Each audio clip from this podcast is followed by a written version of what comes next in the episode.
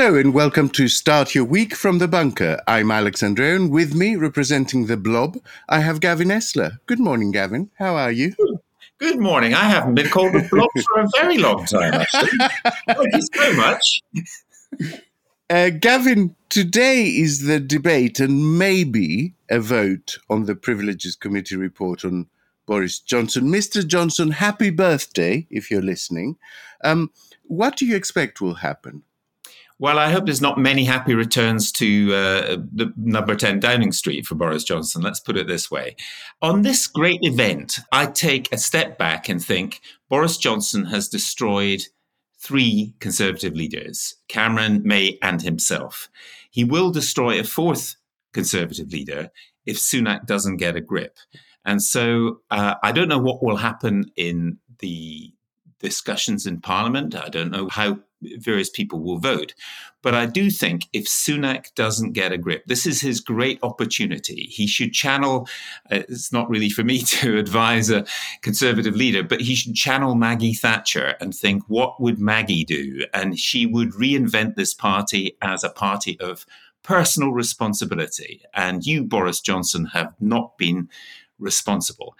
And the trouble for Sunak, as we've discovered with previous leaders, is that Uh, John, Johnson, when I when I hear Johnson, I keep I keep thinking of Maria and The Sound of Music. You know, um, what, how do you how solve, do you a, solve problem, a problem? Problem like Maria, you know, a flibberty gibbet, a will o' the wisp, a, a clown, and so you you solve it by, in the case of a politician, perhaps not in the case of a nunnery, but in the case of a politician, by being really really tough and making it clear that you don't you you, you reject everything uh, that that he has done. And the problem is Sunak has got two audiences here. He's got the Conservative Party, which is a very odd audience indeed, and he's got the rest of the country, and the rest of the country has left Boris behind. It's interesting you should say that. There's a, a YouGov poll today for the Times, and it shows that Sunak is more popular than Johnson, with a net approval rating of minus twenty-three to minus thirty-nine. I mean, more popular uh, being the operative term. But the position is reversed among those who voted Conservative in twenty nineteen, with uh, Johnson being on plus fourteen compared to plus seven for Sunak. So I guess that's the conundrum he's trying to solve. Um, Johnson is hugely unpopular in the country at large, but he's still popular with Tory voters. The rumour is that Sunak and most ministers will stay away from the Commons. Uh, Sunak is due to meet Swedish Prime Minister Ulf Kristersson, uh, which provides him with a with sort of good cover. Is that not a mistake, do you think? I mean, my... My instinct would be that they all need to turn up and sort of vote en masse for this uh, for this report, draw a line under the whole affair. Yeah, I mean, that's my instinct. My instinct for for absolutely for Sunak is this is your big moment. This is your moment to say, I am not like that. I'm not like Boris Johnson. And, you know, the opinion polls are very interesting because there is a myth within the Conservative Party that Boris Johnson was incredibly popular. He was just less unpopular than Jeremy Corbyn in twenty nineteen. Peter Kellner and others have done a lot of research on this. You know, Corbyn had a minus forty or something uh, approval rating, and Johnson in the December twenty nineteen election had a minus twenty or thereabouts. So this is Sunak's big moment to shine. He has to be ruthless or he will be damned. And this will be a very, very big problem for him. So I, I agree with you. Whether he will do it or not, I don't know.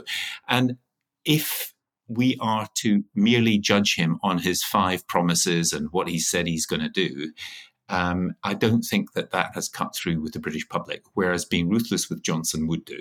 Going forward, so today will come and go. Going forward, how can Sunak bring the conversation back to policy with the ongoing threat of a weekly Johnson mail column, which will suck oxygen out of the conversation? I mean, I know Johnson did a flimsy, inane thing on Um, weight loss drugs last Saturday. But, I mean, my sense is that he will do maybe one more innocuous one, and then he will go back to uh, uh, firing torpedoes to the side of this government. Um, so how how do you think he can be neutralised? I think I think that is exactly the point, and I agree with you. I think he will do a couple of inane columns and see how see which way the wind blows, and then he will really stick it to Rishi Sunak. And to take on the mail for a Conservative leader is is quite difficult, although the mail may have made a mistake with Johnson. We will see. Johnson's genius, and I, I don't use that word loosely, is the same as Trump's genius, which is to cut through. You know, Hillary Clinton had thousands of words of policy documents. Donald Trump had Make America Great Again. And everybody remembers that. Nobody remembers anything, really, that Clinton mm. talked about in twenty sixteen. And Johnson is very similar. He is very, very good at cutting through politics as usual. So that is the threat to Sunak. What Sunak has got to do is say the grown-ups are back in charge. I'm one of the grown-ups. I'm a decent person. I'm trying to do the best for the country. And I've been left, he has to be careful how he says this, by something very, very difficult by the previous leaders, because Truss and, and Johnson have uh, have caused us huge problems. And that is difficult. And you say, how do we turn he turn it to policy? I think that's his key problem, because what is Rishi Sunak for? What is he really for, apart from managing decline up of the Conservative Party? Well, I mean, he would he would recite his five goals, right? Um, the the question is, how is it going on those five goals? Uh, it, it doesn't seem to be going great. Uh, I mean, small boat crossings numbers were uh, up again last week. Inflation is very sticky. The Bank of England is due to increase rates again.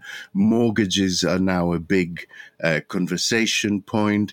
Hunt says he needs to control inflation, even if that means a recession next year. So that's the growth goal out the window. Debt is rising because, of course, debt payments are also connected to the interest rates. So I mean, is there a sense where actually all this psychodrama suits the current government quite well? Because if people started talking about policy and his five goals, that's actually an even worse conversation for Sunak. Yeah, I, th- I absolutely think you're on something there. And wasn't the other one N H S uh, waiting list will follow, uh, which again are at record? Yeah, so it's it, it's very difficult. I don't minimise his difficulty, but that doesn't help him sell uh, himself as a success. I think you're right. But to pick up your point, the other thing he could do, uh, and we will get the, uh, oh, there's no precedent for this, but he could say that this dishonours list is an absolute shambles and he's not going to have it and people should not have these honours. Now, he won't say it. I'm sure he won't say it. And precedent would be cited, but precedent is just something that happened in the past. This is unprecedented for some, some of these people are clearly unqualified to sit in the British legislature for the rest of their lives. And in the case of one person, I think is twenty-nine, who could be there for sixty years. So Uh, Sunak has got the chance to be bold, and this may be his last chance to be bold, because in terms of his policies, they are, I, I, and I'm not minimizing the difficulties of any of these, but mm. to pin your pin your hopes on stopping the boats in the middle of summer, when uh, I live on the Kent coast, and I have to tell you, it's a very lovely day here today, and it's flat calm, so there will be boats on the sea. It's very difficult, and the, what he should do is be more bold. Uh, he should say, we are going to reinvent our relationship with the European Union, which will help solve the boats crisis. That's what he should say. It will also help with our economics crisis. It will also perhaps potentially help with the irritation that many people feel about going on those summer holidays and getting stuck in long queues. So there's there's quite a few things he could do, having tied himself to five particular tests, some of which are outside his gift, others of which he will fail to do. Um, it seems to me to have been a, a mistake. But again, I don't minimize his problems. And he can make capital out of um, suggesting that Boris Johnson is finished. Can we talk uh, briefly about mortgages, which um, I would say are about a third of the front pages today, the other two-thirds being that C C H Q videos, which we'll, we'll come to discuss next. But on mortgages, there seems to be a very active conversation about how government should help with increasing mortgages. Now, I'm old enough to remember two previous recessions, maybe three previous recessions, and a lot of people losing their homes and businesses because that's what happened. And it seems to me that after the bank bailouts, the pandemic furlough, and help with energy bills, Is this a new normal where the state has to step in in all market shocks and downturns and avoid the natural consequences of the bust, as it were?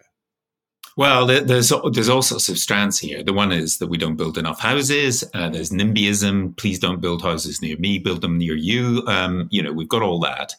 Uh, the second thing is, what is the role of the state in this? And I'm not clear what Sunak thinks about this. Absolutely not clear. I mean, didn't he say that uh, he will grow the economy? Well, again, to go channel Mar- Margaret Thatcher, she would say that's not about um, government growing the economy. It's about mm. private enterprise growing the economy. I am not clear how he can handle this at all, given that most people don't have a mortgage, actually.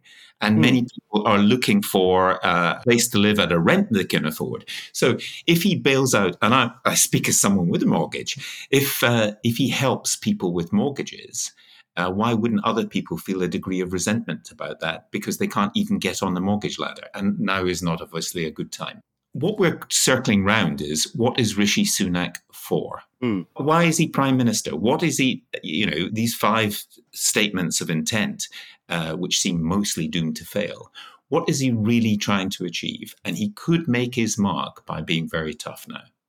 Yeah, it, it's very interesting. While you were saying that, um, the, the thought that popped into my head was, of course, that he never had to go through the crucible of an election, which would focus what he is for. It would focus his message to the country. He sort of ended up prime minister by default. And maybe that's the reason for, for a lack of focus, for a lack of purpose, for a lack of a policy uh, prospectus that this, this government seems to be exhibiting. Now, on that um, awful uh, Conservative headquarters video splashed by the Mirror over the weekend, of a lockdown-breaching party.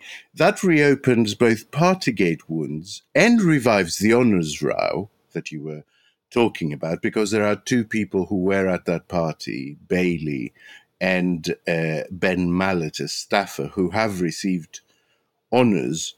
Um, I know what you think should be done on the honours front. Do you think they should be just cancelled? Uh, what should be done on the Partygate front, as it were, because everyone seems to be going, oh, this is awful, but sort of nothing to do with us? Yeah, there's all kinds of strands to this too, aren't there? I mean, obviously, we've got the COVID inquiry going on, and you suddenly have a reminder of why this inquiry is so important to get to the bottom of it. And it's there's also structural questions about health in, this, in our country and and what we do about care homes and all that. So that's that's going on. The second thing is, it just reminds us that they're out of touch. These are people who are not obeying the rules like the rest of us, who are not doing things like the rest of us and don't look like the rest of us. And one of the things you have to have in a democracy is a sense that the people in positions of power, uh, they they get things wrong, but they are somehow in touch with us. And this just looks like another world. So I think this is really, really bad for the Conservative Party. Now, how, how Sunak deals with this, what he will do about it, I don't know. But I don't think people just shrug this off. And I think this will go on for as long as the inquiry goes on. And that may be a very long time, maybe even beyond the next election. Yeah, words are different to images, and moving images are different to still images, aren't they? It hit it looked, really hard to see looked, an actual video. It looked like the party from hell, as far as I'm concerned. I mean, if I was invited, I think I'd make my excuses very quickly and leave. I just can't. I just can't say what, what how awful it looked. Yeah, um, I I keep telling people who question the relevance of this today and how it's an old story, et cetera. I keep reminding people, let, let us say that the next health crisis hit today, what would public compliance be with lockdown measures um, now that people have seen that video? Uh, and it would have a significant impact. Now, you mentioned the COVID inquiry. Um, I hate to use the term box office, but The, today's David Cameron, tomorrow's George Osborne, the day after is Jeremy Hunt. Um, they're giving evidence. Why? They were not on the scene when the pandemic happened. Well, I think there's a number of things here. Um, what worries me about all these people appearing before an inquiry is that they will all talk in the passive. Mistakes were made. people were in power, people made mistakes. And if you look at uh, the Marmot review in twenty ten of health in this country, was talking about, in twenty ten, was talking about essentially how well we were doing. We were doing quite a lot for improving the health of people, particularly in less well-off areas, and particularly for women in less well-off areas. By twenty twenty, when uh, uh, uh, Marmot repeated his review or, or recalibrated it, looked at how we were doing. Between twenty ten and twenty twenty, so before COVID struck, our healthcare outcomes were much worse than they had been ten years before. So it wasn't that even that we were progressing, we were going backwards. So something had changed between twenty ten and twenty twenty. And I'll leave it to listeners to think about what might have changed. But the people in charge of that change were included David Cameron and Hunt and so on. So our healthcare, as we know, is under real pressure now. I think this uh, this inquiry will be very, very useful, not just into COVID, but just what what do we want from our healthcare system? What kind of healthcare system do we want? How do we reinvent it to be prepared? And how do we not take our eye off the ball? And I just know they're going to talk in the passive. Uh, mistakes were made, so it wasn't me, but it will be some people who were responsible, and they are some of the people we'll be hearing from this week. Mm, I think you're, I think you're being very optimistic, thinking that anyone will like, admit there were even mistakes made in the passive, but we shall see. Um, there was a little bit of gossip last week, more than there has been before, about Sunak calling an early election, maybe in October. Do you think there is a, any chance of that? I guess the, the the theory is that if everything is set to get even worse, um, y- you know, while there was some hope that things might get better and he might look as if he's sort of going towards achieving his goals, then playing for time made sense. But if everything is going to get worse, then maybe you at least use the systemic advantage of the surprise election. Well, I, I think this is the case where I'm less optimistic than you are. I think that would be a plan. I think, on the other hand, what this is about is it's uh, we've got a couple of by-elections coming up, uh, and what Sunak has to say within the party, given that the party is a very odd audience in compare, comparison to the British people, he can say, it could be really bad, these by-elections, if they're really, really bad, and I call a general election, even you, my dear friends in uh, backbenchers, you could lose your seat as well. So I think it's a threat. And I think the threat of having an election is enough to keep Conservative backbenchers uh, in line. And I think that's that's what's happening. Mm. So discipline tool, I, I I hadn't thought of that. I think that's that's a good punt, actually. Well, we shall, we shall see. But I, I think as a prime minister, if you think you're going to lose, you would want to hold on till the last possible moment. And we all remember, you know, Gordon Brown, remember the, the time when the, all the headlines said Brown bottled it, because he did actually think he would lose and he went to, went up to the, the the last moment. I don't think Sunak is quite as uh, as, as clever as, as Gordon Brown, but we, we we shall see about this. But I think definitely it's a good way of keeping people in line.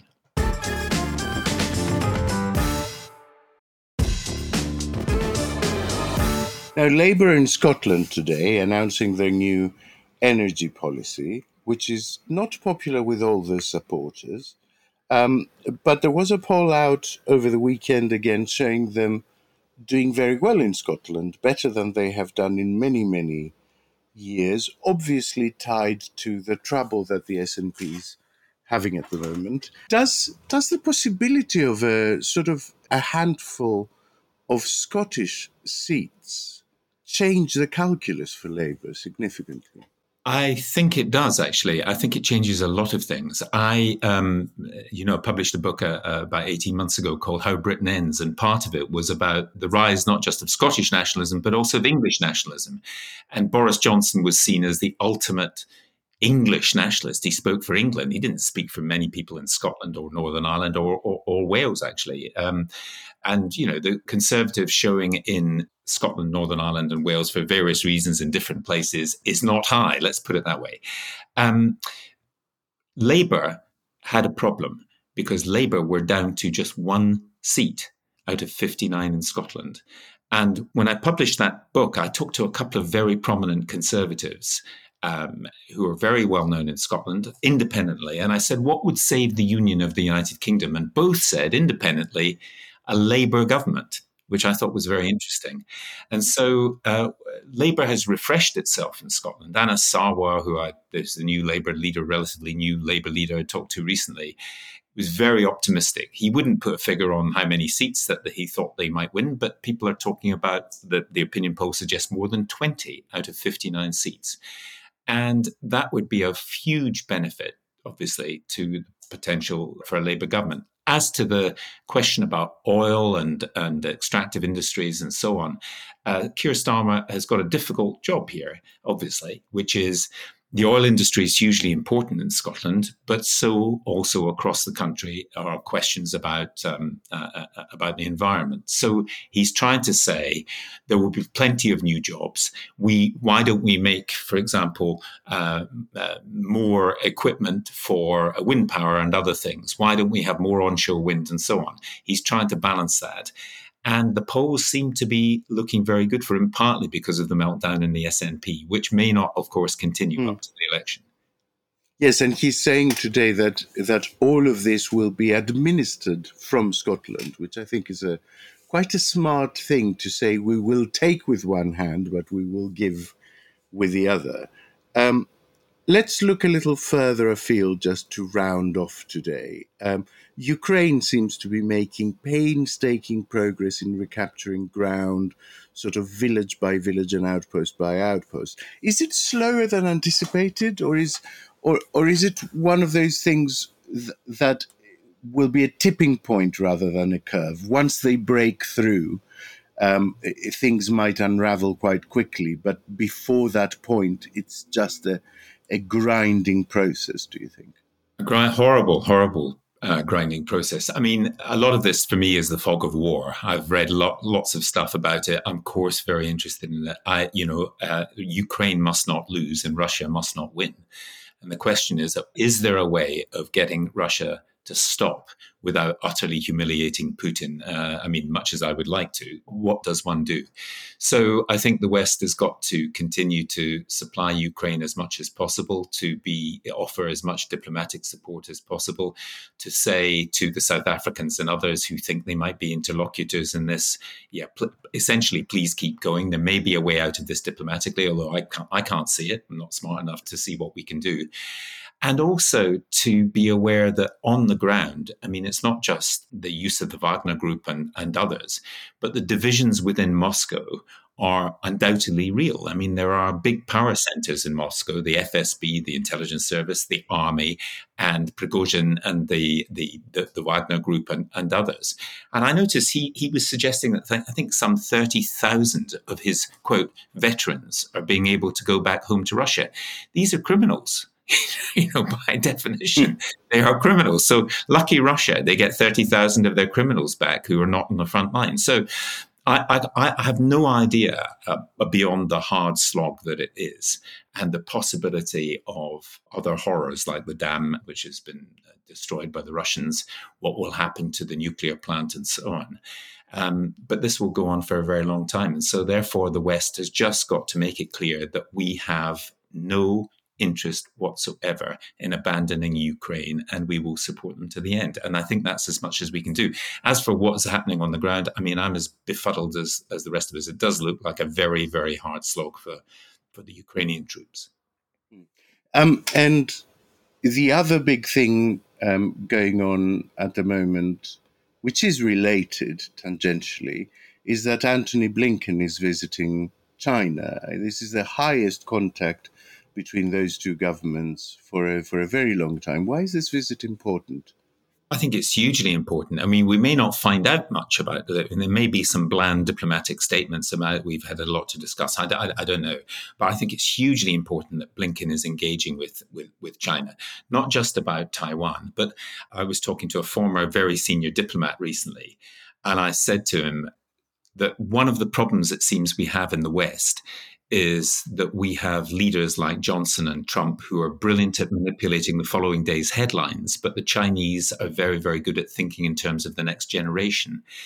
And he responded to me by saying, that's true, But because we have such a diversity of opinion, and we have, you know, we have all the problems of democracy about making up our mind what to do, at least people hear different opinions. And Xi Jinping over COVID and over other things does not hear that diversity of opinion, and mm-hmm. neither does uh, does Putin.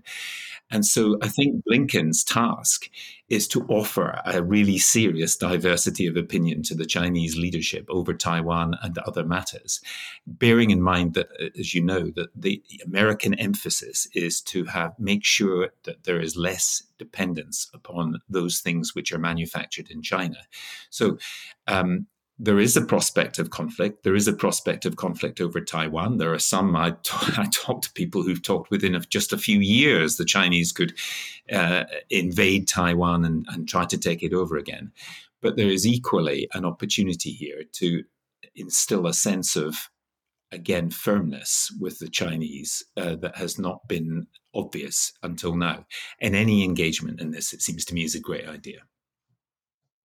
And that's it for today. I declare you ready to start your week. If you enjoyed this, remember to tune in for another bunker tomorrow, and you can support our getting up at six a.m. to do this for as little as three pounds a month on the funding platform Patreon, which will get you early access to ad-free episodes, plus a shout-out on this show. To wit, here's Gavin with today's. And I should say, I get up at six a.m. anyway. But our great thanks to Rebecca Bennett, Joe Durrant, and Andy Scott. Thanks for listening to Start Your Week. Have a good one.